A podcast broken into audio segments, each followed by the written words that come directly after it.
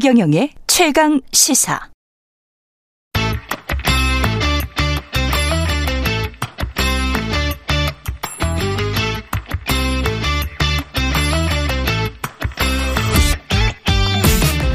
네, 단신 뉴스는 다루지 않습니다. 길고 깊이 있는 뉴스를 다루는 장신 뉴스 시간입니다. 장윤선 정치 전문 기자 그리고 신인규 정당 바로 세우기 대표 장신 뉴스 장신 커플 자리하셨습니다. 안녕하세요. 네, 네 안녕하세요. 예, 개강 이야기를 하다가 이철규 네. 총장과 예, 잠시 언쟁이 있었는데 네. 하마평에 올랐던 인물들이 이제 예상 그대로 나왔고 그대로 정해졌습니다. 그죠? 그렇죠. 예. 네, 그대로 정해졌고 음. 뭐 잠깐 소란은 있었어요. 예. 당초 어제 11시에 발표한다 그래서 음. 그 후보자들이 싹 다 와 있었어요, 용산에. 그런데 이제 도로 가라. 그래가지고 11시 25분쯤인가 도로, 아, 네, 도로 갔어요. 예. 갔다가 오후 3시에 다시 발표한다. 그래서 그 사이에 대통령하고 김대기 실장이 오찬을 함께 하고 결정을 한다. 그래서 기자들이 아니 11시에 왜 안 합니까? 그랬더니 어. 북러 정상회담 좀 보고 아. 이 관계가 상당히 심각해질 수 있기 때문에 그렇죠. 추후에 네. 결정하겠다. 그래서 미뤄지는 거냐? 막 이런 논란이 있었는데 그건 아니었고요. 오후 2시 57분 어, 김대기 실장과 세 분의 후보자가 들어와서 이제 쭉 발표를 했죠. 음. 기자들의 반응이 재밌습니다. 앞으로 참 많이 시끄러워지겠다. 뉴스가 네. 굉장히 많아지겠다. 많아지겠다. 이제 이런 예, 전망을 하고 있습니다. 아, 뉴스 호황 시대. 네. 신원식, 유인촌, 김행 어느 분의 청문회가 가장 뜨거울까요? 어떻게 생각하세요? 음, 저는 셋 다 일단은 다 네. 각각의 개성 있게 개성 좀 뜨거울 걸로 네. 예상은 되는데요. 네. 일단은 어제 발표된 개각의 그세 네. 명의 후보자들의 면면을 보면 정말 그렇게 인물이 없냐라는 음. 일단 평가가 좀 지배적인 것 같고요. 또 하나는 그럼 인재상이 뭐냐? 음. 인재상이 싸움자라는 거. 그러니까 가서 민주당 의원들하고 더 설전을 벌여가지고 음. 오히려 많은 이슈들을 더 덮어주는 아주 그 이불 같은 이제 그런 이슈를 덮어주는 이불 같은 네, 그런 분들을 내서 이제 내정한 거 아니냐라는 것이고 또 하나는 그 MB 쪽 인사들의 이건 너무나도 좀 과도한 음. 비율로 좀 MB 쪽 인사들. 근데 과거 정부 인사들이 뭐 새 정부 들어서 또 일할 수 있는데요. 똑같은 자리에 가서 똑같이 한다라는 것은 그분들이 당시에 장관하면서 혁혁한 공을 세웠다라면 예외적으로 권할지 모르겠는데 네. 한 15년이 지나서 똑같은 자리에 또 간다? 음. 이거 국민들이 누가 기대를 하겠습니까? 지금 세 분 중에는 유인촌 장관 후보자가 그런 분인 그렇죠. 것 같은데 예. 이분도 문체부 장관 할 때 좀 논란이 있었죠. 아유 논란이 굉장히 네. 많이 있었죠. 저는 다 떠나서 음. 일단 첫 번째 욕설 논란 국회 예. 상임위에 와서 그 사진 찍는 기자들을 음. 향해서 했던 거 요새 밈으로 젊은 층들 음. 사이에서 돌아다닌다고 해요. 상당히 심각한 태도에 문제가 있는 것이죠. 언론을 대하는 태도. 그리고 두 번째는 뭐 본인은 관계 없다고 주장을 하지만 본인이 문체부 장관 시절에 문학의 블랙리스트 파문이 있었습니다. 지금 그 유명한 감독님들 기생충 뭐 이런 뭐 영화 같은 거 예. 가능이나 하겠습니까? 저는 블랙리스트가 다시 오면 최근에 뭐 김유나 씨 어, 발언 가지고 상당히 뭐 문제를 삼고 있던데 예. 아니 대한민국에서 연예인들이 가장 높은 도덕 성을 요구해요. 정치인들이 그런 무책임한 발언한 것에 대해서 책임을 집니까? 예컨대 뭐 언론사 기자들의 네. 상대로 뭐 1급 살인죄라더니 뭐 사형을 네. 해야 된다느니 이런 어떤 극단적 언어 사용에 대해서 무슨 책임을 집니까? 그런데 연예인들은 반드시 책임을 져야 돼요. 그리고 텔레비전에 못 나오게 합니다.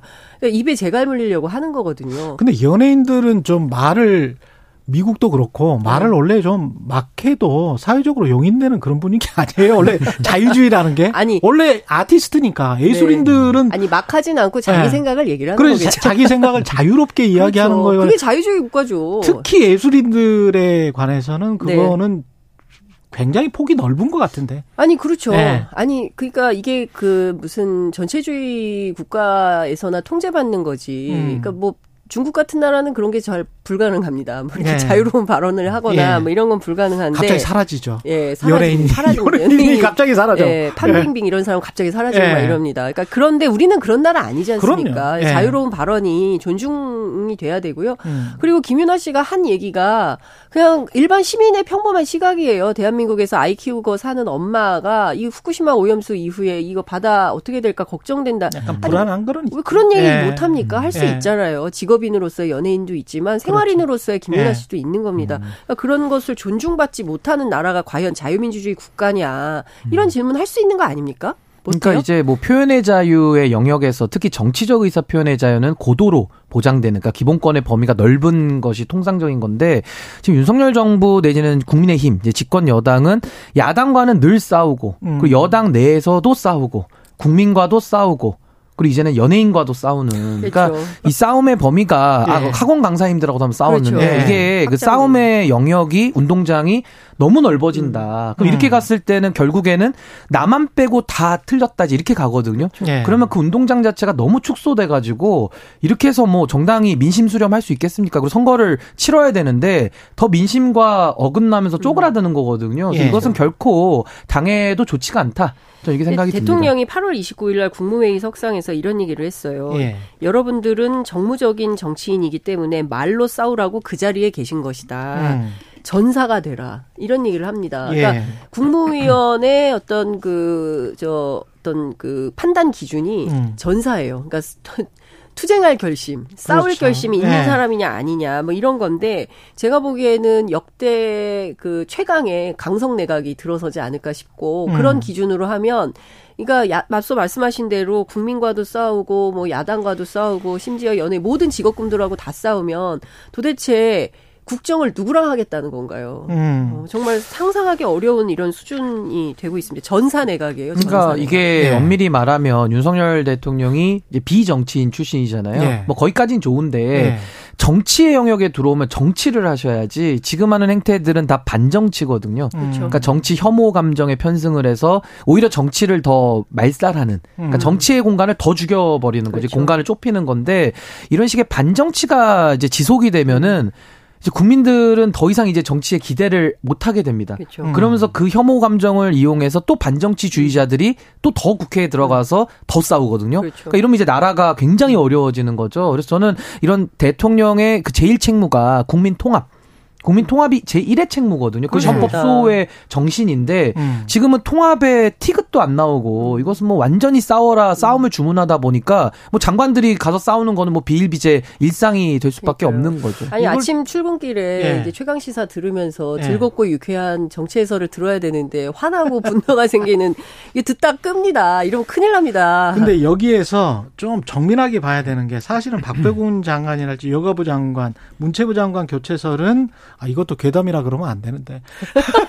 문체부 장관 교체서는 사실은 언론에 오래전부터 있었잖아요. 그렇죠. 네, 평론가들도 그런 네. 이야기를 네. 많이 했었고. 네. 그 다음에 여가부 장관은 안 그래도 여가부 폐지 이야기 처음부터 있었는데 잼버리 때문에 음. 아마 좀 있을 것이다. 이런 네. 이야기가 있었고.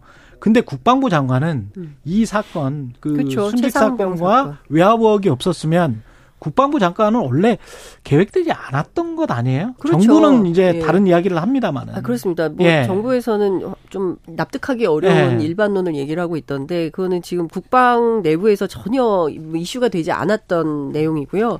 어, 사실은 무인기 논란이 있었어요, 작년에. 예. 그랬을 때 뭐 용산까지는 오지 않았다, 뭐 이래서 상당히 큰 논란이 있었고, 그때도 그랬죠. 민주당에서 저 사람 경질해야 된다라는 얘기가 있었지만, 그냥 묻고 지나갔어요. 그랬네요. 그런데 예. 유독 최상병 사건 나왔 더니 바로 국방 안보 라인을 전부 교체한다. 그랬죠. 이거는 그래서 그 군인권 센터 같은 시민 단체들은 뭐라고 얘기하냐면 이게 증거 인멸이다. 음. 왜 갑자기 어, 장관 교체까지 하느냐. 있을 수 없다. 그리고 사건의 중심 축이다. 그리고 뭐 공수처 조사를 시작했지만 수사를 시작했지만 예컨대 나중에 특검 가게 되면 전부 수사 대상이다. 이제 이런 얘기를 하는 거죠. 예. 그렇기 때문에 이거는 어, 최상병 사건과 떼어내놓고 상, 생각하기 굉장히 어렵다. 이런 생각이 좀 듭니다. 음. 근데 저는 이번 개각의 특징 중에 하나가 장관을 지내셨던 분들이 무슨 뭐 선거를 나가거나 개인의 일신상의 이유로 나간 건 아닌 것 같아요. 예를 들면 예. 권영세 장관을 교체한 것은 권영세 장관이 아무래도 총선이나 그렇죠. 이런 정치적인 행보 때문에 이제 본인의 의사를 반영해서 바꿔줬다고 볼 수가 있는데 음, 그렇죠. 이번에 예. 교체된 분들 뭐 박보균 장관, 김현숙 장관, 이종섭 장관 다 뭐 지금 출마할 거라는 생각을 다 못 하실 거거든요. 예. 김행 장관은 출마 얘기가 있긴 했었어요. 예, 예. 근데 김행 장관 이제 들어가시는 예. 분이고 기존 분들은 근데 예. 그러다 보니까 어 약간의 그 보선을 앞 재보선 재보궐 선거 음. 10월에 있잖아요. 예. 그걸 앞두고 나서 그래도 정부가 좀 선거를 의식해서 약간의 책임지는 모습을 보여주면서 음. 동시에 그 교체되는 장관들의 면면은 아까 말씀하신 대로 잘 싸우는 분들을 갖다가 전면 배치를 한다. 음. 이두 가지가 저는 맞물리면서 좀 정치적인 효과를 극대화하기 위해서 지금 개각 카드를 꺼내든 거 아니냐? 그러니까 저는, 저는 이런 거죠. 그 저 보수 유튜버들이 좀 환호할 만한 그러니까 그리고 극단적 언어를 개각이었다? 그렇죠. 그런 분들이죠. 예컨대 신원식 장관 후보자만 하더라도 어, 태극기 집회에 참석해가지고, 제가 이거 말을 옮길 수가 없는 수준이에요. 그러니까 너무 아, 뭐 간첩. 문재인 악마, 땡땡땡. 예. 꺾어. 예. 예. 뭐, 따는 건 시간 문제. 아, 뭐 따는 거? 예. 아, 뭘 딴다, 이런 거. 표현을 예. 막 씁니다. 그러니까 예. 이게 정말, 제가 이런 표현 그렇지만 이게 말을 할 수 있는 말이 있고 하지 말아야 음. 되는 말이 있지 않습니까? 음. 이게 그 높은 군인을 하신 분이 나와가지고 물론 집회에서 뭐 야인일 때 했던 말이다라고 해명은 하고 있지만 네. 그럼에도 불구하고 과거에 이런 발언들 사라지지 않고 음. 이 언어는 인식이에요. 평소에 대통령... 자기 생각이 그대로 다 드러나는 거기 때문에 예. 좀 매우 심각한 이런 표현들을 쓰고 있는 것이죠. 저는 신원식 장관 후보자에 대해서는 어, 어떻게 보면 사실 이분이 비례대표 네. 초선으로 들어온 분이고요. 어, 사실은 이제 군에서 오래 생활했습니다만은 우리 헌법에 보면은 5조에 국군의 정치적 중립성은 준수된다 이렇게 나와 음. 있거든요. 음. 그러니까 물론 국회의원이 지금 우리가 내각제 요소가 들어있기 때문에 장관으로 가는 거는 가능은 해요. 그렇죠. 근데 국군의 정치적 중립성이라는 것은 헌법에 명문화돼 있기 때문에 매우 중요합니다. 그래서 음. 국방부 장관이 평시에는 이제 대통령의 령을 받아서 국군 을 관리하지 않습니까? 그렇기 때문에 이 군의 네. 정치적 중립이라는 것이 너무나도 중요한데 음. 전 신원식 장군이 지금까지 보인 모습을 봐서는 이건 뭐 편향된 논란이 아니라 음. 아예 그냥 쏠림 정도로 네. 완전히 국민들의 정치적 생각과는 완전히 배치된 그 극단적인 생각을 갖고 있는 분이라서 전 이분이 내각에 들어가면 아마 앞으로 이제 군에서 어떤 정치적 중립성에 위반되는 일들이 있을까가 굉장히 우려스럽고요. 또 하나는 지금 수사 외압에 대해서 진실을 밝혀야 되잖아요. 그렇죠. 그렇다면 교체의 의미는 쇄신이 돼야 되고 음. 그 수사 외압을 밝힐 수 있는 장관이 들어가야 되는데 예. 이분이 그동안 국회에서 하신 발언을 보십시오. 다 그냥 수사 외압도 없는 것이고 네. 윤석열 대통령은 다 잘했는데 뭐 이거는 사회가 편향돼 가지고 지금 우리 정부를 다 음, 음. 괴롭힌다 이제 이런 인식을 갖고 있거든요. 그렇죠. 그럼 수사 외압이 가서 밝혀질까요? 아니면 더 덮여질까요? 음. 그러니까 이런 부분에 대해서 국민들은 더 불안하시고 이건 인사 교체가 장관의 교체를 통해서 내각이 쇄신되는 게 아니라 이건 오히려 더 내각이 더 답답해진다. 그러니까 이런 평가를 그렇죠. 하는 거죠. 다른 거 다 떠나서 12.12 군사 쿠데타에 대해서 나라 구하려고 한 거다. 그러니까요. 이런 말을 했어요. 예. 그그 그 유튜버에 가가지고. 예. 그리고 2016년 촛불혁명 당시에 얼마나 많은 시민들이 광화문 광장에 쏟아져 나왔습니까? 이때 그 이걸 뭐라고 이제 표현했냐면 촛불은 반역이고 2019년 태극기는 헌법이다 이런 말을 합니다. 촛불은 반역이고? 예, 반역이라는. 근데 그 태극기는 그 헌법이고. 그 반역의 수사 주체가 누구냐면요. 윤석열 대통령이에요. 그때 박근혜 수계, 수계 박근혜 특검 때 네. 수석 파견 검사가 윤 대통령입니다. 그럼 예. 이이 모순적 상황을 도대체 우리 국민들은 어떻게 아이들한테 뭐라고 얘기를 해줘야 되죠? 그러니까 정말 너무 이율 배반적인 일들이 매일 벌어지니까 진짜 사회적 혼란을 어떻게 이거를 감당을 해야 될지 모르겠습니다. 자유민주주의가 좀 혼란스러운 게 네. 저도 그게 너무 지금 너무 지금 이상한데 12.12는 나라를 구한 이게 군사 반란인데 그렇죠. 예, 나라를 구하 구해야 되겠다고 해서 나온 거고 그 여하튼 반대하든 어떻든 간에 어, 국민들 손으로 뽑힌 대통령 노무현이나 문재인은 문재인이라는 악마를 탄생시킨 초대 악마인 노무현이라는 자가 대통령이 됐다. 이게 지금 어 제대로 선출된 사람들은 악마고 그러니까요. 이거는 반란을 군사 반란 군사 반란을 일으킨 자는 나라고 나라를 구하... 구, 구해야 되겠다고 나왔다. 이게 자유민주주의다라고 우긴다면 저는 정말 받아들일 수 없거든요. 이건 저는 이건 진짜 받아들일 수 없거든요. 그렇죠. 아니, 저도 이제 받아들일 수도 없지만 예. 저는 이게 방송 나와서 옮기기도 참 민망스러워요. 예. 이 발언 자체를. 예. 근데 마, 말씀하신 대로 촛불에 대해서 그게 만약에 발, 반역 반란이고 음, 반역, 반역. 그리고 네. 지금 뭐 예를 들어 문재인 대통령이 악마라 그러면 악마가 임명한 검찰총장 아닙니까? 그리고 반란이라고 촛불 혁명이 반란이라 그러면은 그때 당시 반란군의 검찰 수계 수사팀장이니까요. 수계라는 말을 많이 쓰니까 그러면 네. 그분이 지금 정권을 잡아서 그 정부에 들어가는 본인은 도대체 뭐가 되는 것인지를 설명을 해야 되는데 이게 지금 설명 없이 그냥 권력만을 추정하다 보니까는 막 뒤섞여 버렸어요. 그렇죠. 이게 마치 실타래가 뭉쳐버리듯이 음. 섞여 버렸는데 음. 전 이런 부분들은 뭐 많이 짚어줘야 된다고 생각합니다. 왜냐하면 이것이 정치인들이 국민들을 좀 무시해서 다 모를 거라고 생각을 해요. 근데 이것은 논리적으로는 당연히 모순이기 때문에 네. 이건 좀 짚어줘야 된다. 이렇게 그러니까 봅니다. 저는 네. 많은 국민들이 저희와 비슷한 판단을 하고 계시리라고 생각을 합니다. 예. 너무 평범하고 일반적인 상식이니까요. 예. 그런데 안 그렇다. 안 그런 국민들이 있다. 그런 음. 국민들만 보고 가겠다라는 거죠. 그러니까 지지층만 결집시켜서 정치 혐오를 자극하면 반대편이 투표장에 안 나오고 그렇다면 우리가 어, 이득을 볼 수 있다. 이런 계산을 하고 있는데 제가 보기에는 완벽한 오판입니다. 그러니까 네. 국민 대한민국 국민들이 그렇게 어리석은 분들이 아니에요. 그러니까 그게 신원식 후보자도 반정치를 했던 정치인이고요. 음. 지금 윤석열 대통령도 반정치를 하고 있어요. 그러니까 지금 반정치 정부입니다. 쉽게 말하면. 음. 근데 반정치 정부가 돼서는 결코 성공할 수가 없는 게 국민을 가르고요. 그리고 국민에 대해서 도전적으로 나오고 국민을 억압하고 국민 이제 시민 사회를 위축시키고 이렇게 하는데 어떻게 더 많은 표를 받겠습니까? 그래서 이것은 음. 결말은 정해져 있는데 음. 왜그 부정적인 결말, 왜 그 정권이 타격을 받는 쪽으로 자꾸 인사가 진행이 되는지 전 지켜보면서 그 부분이 매우 좀 안타깝게 그러니까 보입니다. 저는 참 어, 용감하신 건가라는 생각이 들기도 해요. 예, 이 영린을 계속 건드리는 거예요. 그러니까 음. 국민들이 도저히 그이 음. 선을 넘지 말아야 되는데 그 선을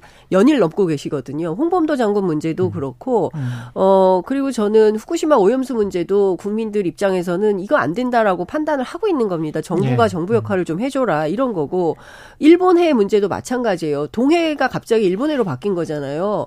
미국 국무부에 그렇죠. 의해서 그러면 이거 우리 정부가 그거 아니고 우리는 음. 동해니까 동해로 써라라고 그렇죠. 교정을 해야 되는 거예요. 예. 근데 그 얘기도 안 해요. 그리고 독도 문제만 하더라도 우리 굉장히 예민합니다. 음. 그리고 우리 군이요 현재의 주적은 북한이지만 미래의 위협으로 어, 중국, 그 다음에 일본, 러시아 다 생각을 하고 훈련하고 있어요. 그러면 이 영토 분쟁 문제를 우리가 각별하게 신경 써야 됩니다. 그런 음. 판단은 도대체 우리 정부가 하고 있는 건지 이런 거에 대해서 우리 국민들이 대단히 위험하다고 생각하고 있다는 음. 것이죠. 예, 불안불안한데 네. 근데 그 사이에서도 진실이 뭐 가려지는 거는 원치를 않는데요. 최수근 상병 순직 사건과 관련된 외압 의혹 같은 경우는 네.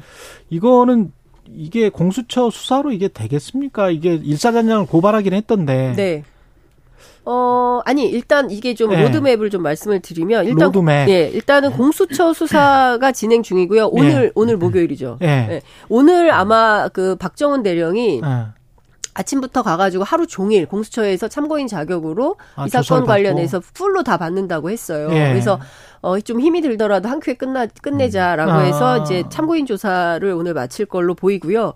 어, 그리고 난 다음에 이제 관계자들 불러서 조사를 하겠죠. 그런데 제가 듣기로는 그 박정훈 대령 측이 갔을 때 한 수사관이 검사님 잘 만나셨습니다. 이런 얘기를 했대요. 그러니까 공수처에서 상당한 의지를 갖고 있다. 음. 아, 이 사건 제대로 들여다봐야 된다는 의지를 갖고 있다라고 하고 있고요.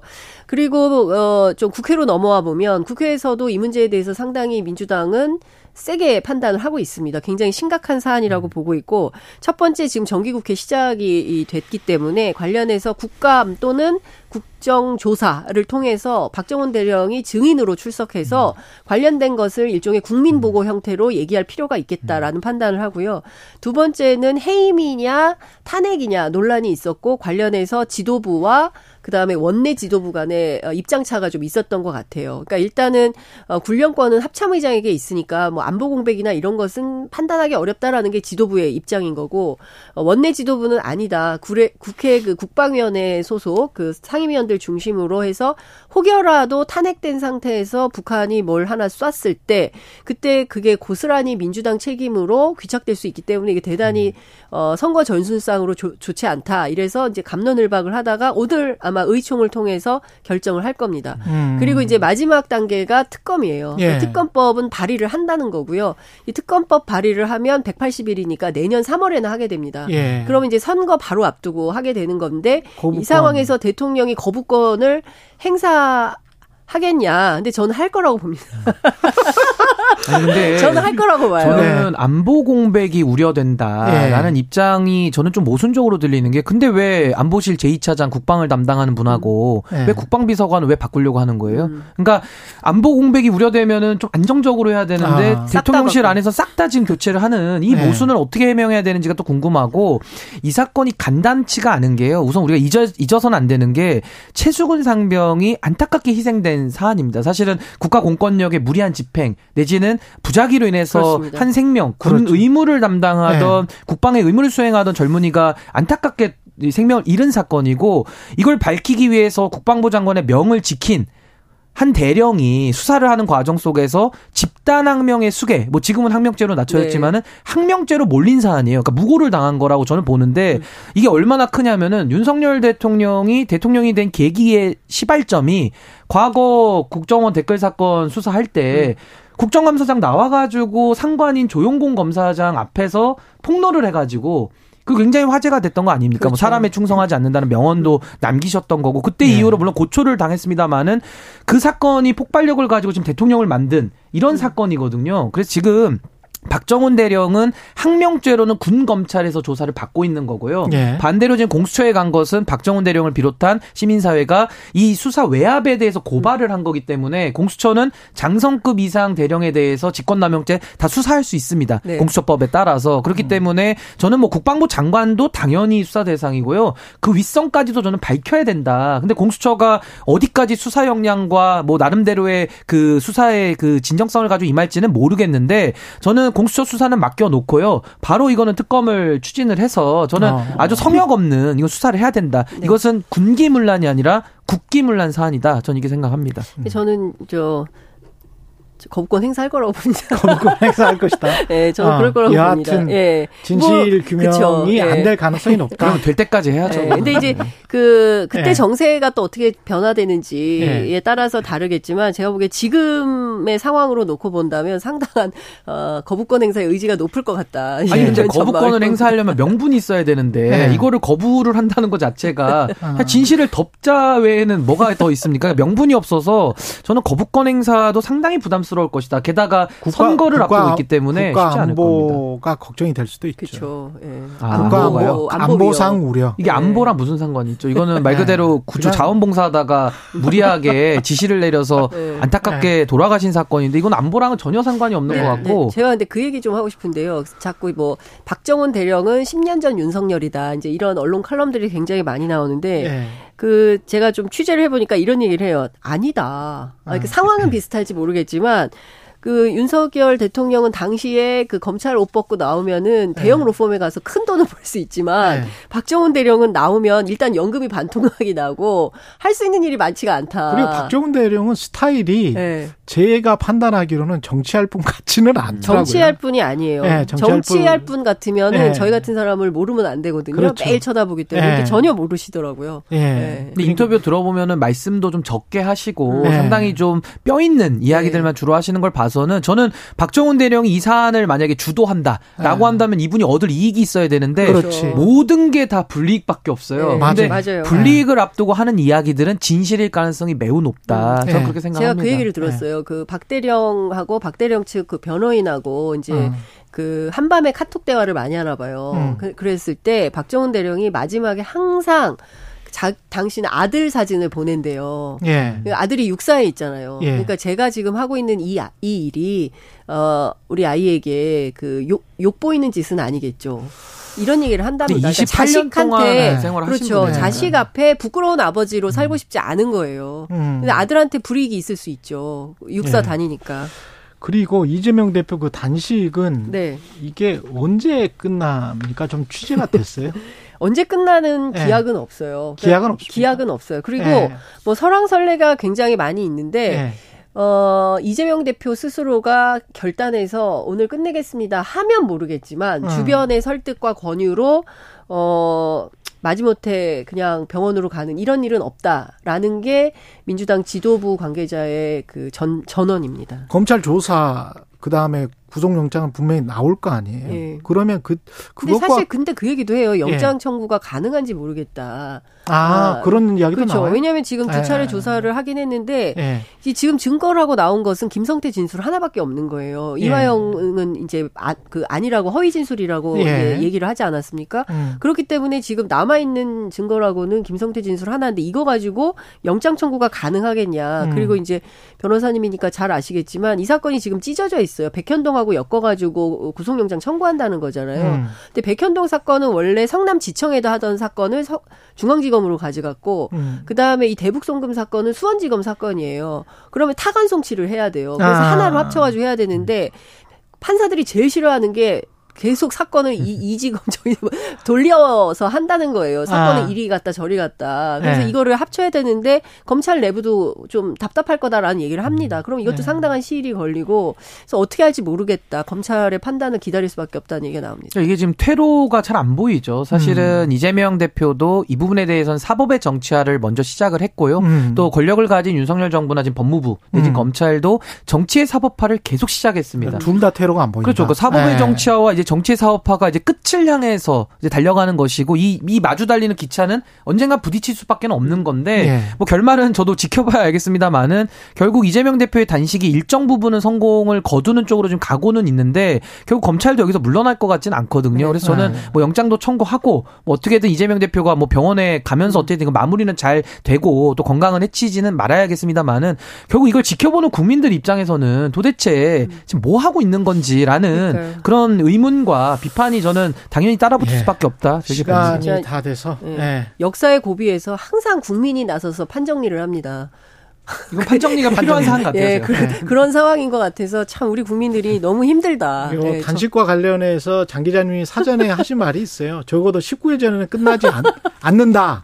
그럴 수밖에 없다. 이 이유가 뭔지 잠시 후에 이슈 오도독에서 이재명 단식 특집으로 장신 커플과 함께 해보겠습니다. 그리고 오늘 이철기 의원과의 인터뷰 도중에 제가 약간 좀 음, 언성이 높아져서 청취자 여러분께 불편 끼쳐드린 점은 사과드리고요. 예, 여기까지 하겠습니다. 장윤선 정치 전문 기자, 신인규 정당 바로 세우기 대표였습니다. 고맙습니다. 네, 감사합니다. 네, 감사합니다. 예, 9월 14일 목요일 KBS 1라디오 최경정의 최강시사였습니다.